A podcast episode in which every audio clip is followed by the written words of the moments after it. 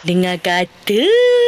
Upacara memperingati kematian pelakon Thailand kalau tengok dekat TikTok ataupun dekat media sosial memang ramai sangat ingin merungkai sebab kematian pelakon ini. Tang Monida akan diadakan selama 3 hari di Gereja Liberty Bangkok bermula 11 hingga 13 Mac ini. Menurut laporan Bangkok Post, uh, majlis tersebut diadakan sebagai penghormatan buat tamu yang disahkan meninggal dunia akibat lemas pada 24 Februari lalu. Dan dalam perkembangan lain, ibunya iaitu Panida mahu bedah siasat ataupun otopsi dilakukan semula terhadap mayat anak perempuannya itu. Dan hal ini dimaklumkan oleh peguam kepada Panida iaitu Krisa Sri Bon Pim Sue. Dan Krisa meminta pihak polis menyerahkan kes bedah siasat ini kepada bekas pengarah forensik iaitu Kunying Pontip Rojana Sunan kerana berasakan uh, terdapat keraguan pada keputusan bedah siasat terdahulu. Meskipun Kunying sudah menjadi senator namun Panida lebih mempercayai pakar forensik itu untuk melakukan bedah siasat buat kali kedua. Dan untuk rekod, mayat Tamunida ni dijumpai oleh pasukan penyelamat tempatan selepas tiga hari hilang dipercayai lemas dan mayatnya ditemui terapung di sungai sekitar 300 meter uh, dari Pibol Songkram Pien, Nontaburi, Bangkok kira-kira 1 km dari lokasinya yang dikatakan terjatuh kan. Uh, kalau saya lah rajin tengok dekat TikTok kan ramai dah macam penyiasat dah boleh tengok, boleh zoom video, boleh zoom waktu uh, sebelum uh, dia dikatakan jatuh tu memang hebat. Tapi itulah kita harapkan ada keadilan lah terhadap kematian Tamunida ni uh, dapat dirungkai.